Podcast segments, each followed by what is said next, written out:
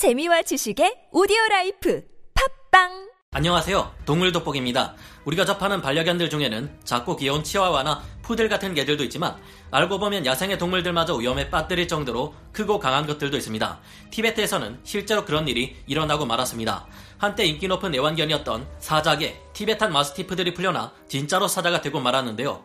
야생에 풀려난 이들은 다른 맹수들마저 위협하며 생태계를 파괴하고 있으며 심지어 멸종 위기에 처한 야생의 맹수인 눈표범에게도 큰 위협이 되고 있습니다. 이제는 사람에게까지 위협이 되고 있다는데요. 이들은 무리를 지어다니며 곰을 쫓아내거나 각종 가축들을 잡아먹으며 사람까지 공격하는 진짜 사자나 다름없는 존재가 되고 말았습니다. 한때 사랑스러운 반려견이었던 이들은 어째서 이런 무시무시한 존재가 되어버린 걸까요? 지금부터 알아보겠습니다. 전문가는 아니지만 해당 분야의 정보를 조사 정리했습니다. 본의 아니게 틀린 부분이 있을 수 있다는 점 양해해 주시면 감사하겠습니다. 티베탄 마스티프들이 일으키는 각종 사고.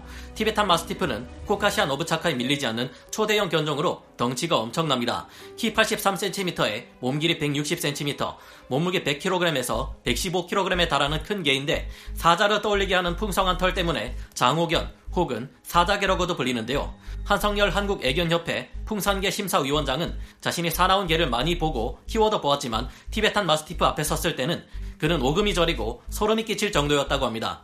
티베탄 마스티프는 큰 덩치와 사자와도 같은 넙수룩한 털, 용맹한 기질 때문에 최고급 반려견으로 인기가 높았던 개였습니다. 그런데 최근 이들이 들개가 되며 점점 야생화되어 가고 있다는데요. 최근 이들의 원산지인 티베트 고원 일대에서 벌여진 티베탄 마스티프들이 들개가 되면서 사람과 가축은 물론 야생동물들을 위협하며 전염병까지 퍼뜨리고 있어 문제가 되고 있습니다.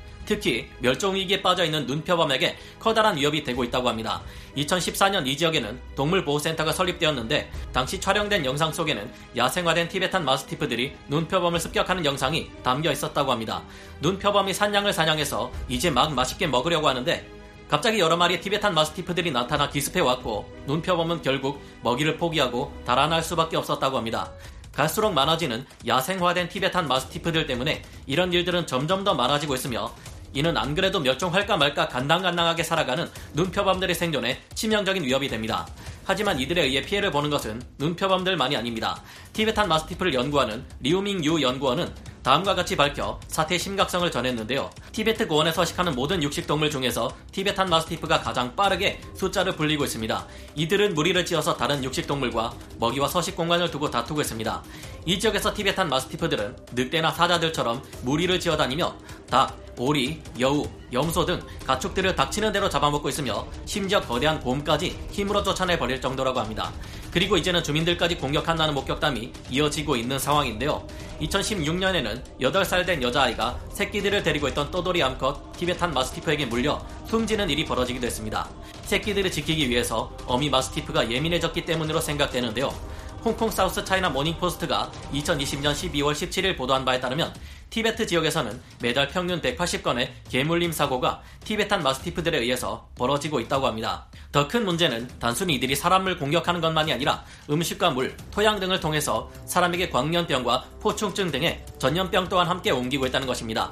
왜 이렇게 되었을까요? 티베탄 마스티프는 몸집도 어마무시하고 성격도 어마무시하며 외모도 어마무시하지만 진짜 어마무시한 점은 이들의 가격입니다.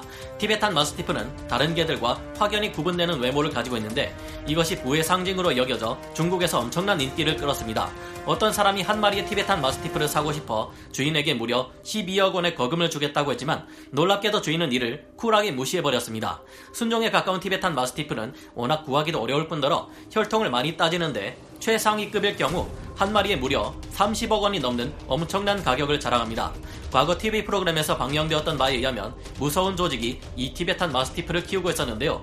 이 녀석은 분명 개인데 관리인 2명과 함께 경비 2명, 전용 요리사와 함께 최소 50평이 넘는 전용 계집을 가지고 있었습니다. 계집이라고 해서 우리가 알고 있는 모양만 집인 그런 게 아니라 진짜로 울타리까지 치고 사람이 살아도 문제없을 만한 제대로 된 집을 가지고 있었다고 하죠.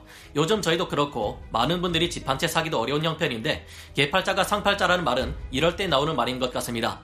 2014년에는 저장성에서 한 살짜리 티베탄 마스티프 강아지 한 마리가 한 부동산 사업가에게 1200만 위안의 거금에 팔려가기도 했는데요. 1200만 위안은 현재 우리 돈으로 20억 6600만 원 정도에 해당하는 후덜덜한 금액입니다. 물론 평균적인 개체들의 거래 가격은 훨씬 싸지만 그렇다고 해도 실제 구입 가격은 한 마리당 5억 원에서 7억 원 수준으로 보면 적당하다고 합니다. 다만 어느 곳이나 저렴한 짝퉁 이미테이션이 존재하듯이 다른 개들과 섞인 잡종 티베탄 마스티프들은 100만 원대에 구입할 수 있다고도 합니다. 이들이 이렇게 비싼 이유는 번식시키는 것이 굉장히 어렵기 때문이라고 하는데요. 이들은 발정기가 1년에 딱 한 번밖에 오지 않는데 이때 빨리 괜찮은 이상을 소개시켜 주지 않으면 내년을 기약해야 합니다. 티베탄 마스티프가 귀한 존재로 대접받아온 것은 어제 오늘의 일이 아닙니다. 특히 원나라 때 티베탄 마스티프들은 군견으로 애용되기도 했는데요. 한 티베트 사라에 의하면 백성들이 굶어 죽지 않도록 씨앗을 몰래 훔쳐 갖다 주려던 왕자가 괴물에게 발각되어 티베탄 마스티프가 되었고 개로 변해버린 왕자는 백성들에게 씨앗을 주기 위해 먼 길을 여행했다는 내용이 담겨 있기도 합니다.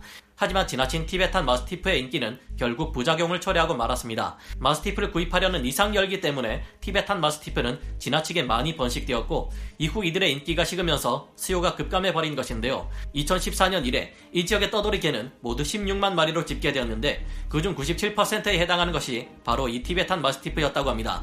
현재 중국을 통치하는 그 사람이 반부패 운동을 진행하자 값비싼 티베탄 마스티프들은 사치품과 같은 존재가 되어버렸고 이후 티베탄 마스티프들은 사람들에 의해 애물단지나 다름없는 신세로 전락해버리기까지 했습니다. 그러자 이들의 가격까지도 급감해버려 겨우 마리당 5천 위안, 우리 돈으로 86만원 정도가 되어버렸는데요. 그러다 보니 수많은 티베탄 마스티프들이 인간에게 버림받아 떠돌게 되었으며 그 숫자가 지나치게 많아지자 단체로 야생에서 무리를 이루고 살게 된 것입니다. 한때 중국 전역에 3천 곳이 넘었던 마스티프 교배 센터는 현재 천여 곳에 불과한 수준으로 급감해 버렸으니 그럴 만도 한데요. 오죽하면 한때는 그렇게 귀한 대접을 받았던 마스티프들이 식용견으로 희생되는 상황까지도 벌어지고 있습니다. 2017년에는 티베탄 마스티프 한 종류의 개만 수천 마리를 봤던 보호소가 계속해서 버려지는 티베탄 마스티프를 더는 받아들일 수 없다고 선언하기도 했고 이 때문에 유기견이 된 티베탄 마스티프들은 들개처럼 떠돌아다니며 가축을 습격하게 된 것인데요. 그러자 가축을 키우는 주인에 의해서 이 개들이 총살당하는 일까지 발생하고 있습니다. 그런데 앞으로의 전망은 더욱 안 좋습니다. 티베탄 마스티프의 가격이 급락하면서 이 개를 사육하는 사육장이 버티지 못하고 폐업하는 사태가 속출하는 것인데요. 티베탄 마스티프의 사육장을 운영하다 폐업한 한 사람의 말에 의하면 2000년대 말에만 해도 티베탄 마스티프 한 마리는 200만 위안으로 우리 돈 4억 원을 호가했지만 2012년부터 티베탄 마스티프가 안 팔리기 시작했다고 합니다. 이때부터는 한 마리당 가격이 10만 위안, 1700만 원 이하로 떨어져 버렸고 2014년이 되자 결국 한 마리도 팔지 못했다고 합니다. 결국 남는 게 없어지자 사육장을 폐업할 수밖에 없었고 이때 400마리가 넘는 티베탄 마스티프들이 가서는 안 될 그곳으로 헐값에 넘겨져 버렸다고 하는데요. 인간의 생명과 재산을 지켜주었던 고귀한 티베탄 마스티프. 중국에서 그렇게 귀하게 대접받다가 이제는 골칫덩이로 전락해버린 티베탄 마스티프는 사나운 성질을 가지고 있기는 해도 결코 이렇게 막 다루어져도 될 만한 동물이 아닙니다. 티베탄 마스티프는 계획적으로 교배되어 탄생한 육종이 아니라 자연에서 스스로 발생한 견종인데요. 이 녀석들은 티베탄 테리어와 함께 한 팀을 이뤄서 경비를 서는 멋진 견종이기도 합니다. 정찰을 맡은 티베탄 테리어가 적군을 발견하고 강력한 힘을 가진 티베탄 마스티프에게 알리면 이때 출동해 적군을 초토화시키는 방식인데요. 원래 티베탄 마스티프는 고산지대에서 가축이나 사람들을 지키는 역할을 해왔던 견종이었습니다. 이들의 덩치가 큰 이유는 우선 천적으로부터 가축이나 사람을 지켜야 했기 때문이었는데요. 야크나 양, 염소와 같은 키우던 가축이 발전기가 왔다거나 흥문에서 주인을 공격할 경우 이를 통제하기 어려워집니다. 티베탄 마스티프는 이때 큰 덩치와 막강한 힘을 앞세워 흥분한 가축들을 막아서며 위험에서부터 주인을 지키기도 했습니다. 이런 대견한 일을 하면서도 티베트의 거친 환경에서 살던 녀석이라 우리가 상상할 수 없을 정도로 밥을 적게 먹기까지 했다고 하는데요. 이들은 수많은 마스티프형의 대형 견종들의 조상으로 여겨지기도 합니다. 한때 우리 인간의 재산과 생명을 지켜주었던 이 훌륭한 개를 보면 대체 왜 이런 개를 길거리에서 대규모로 벌어지게 만들어야만 했나 하는 생각이 드는데요. 이런 일이 벌어지기 전 티베트 사람들은 이 개를 소중히 여겨 붉은색 천으로 만든 목도리를 둘러주기도 했다고 하죠. 현재 너무 많아져 버린 티베탄 마스티프들의 개체수를 조절하기 위해 최대한 입양을 권하고 있다고 하지만 역부족이라고 하는데요. 티베탄 마스티프가 괴물 같은 개들이 되어버린 것은 모두가 인간의 잘못이라 봐야 할 텐데 이제는 이 지역의 사람들이 티베탄 마스티프를 방치하지 말고 어떻게든 보호 정책을 실시해 더 이상의 사고를 막아야 할 것 같습니다. 오늘 동물 돋보기 여기서 마치고요. 다음 시간에 다시 돌아오겠습니다. 감사합니다. 영상을 재밌게 보셨다면 구독, 좋아요, 알림 설정 부탁드리겠습니다.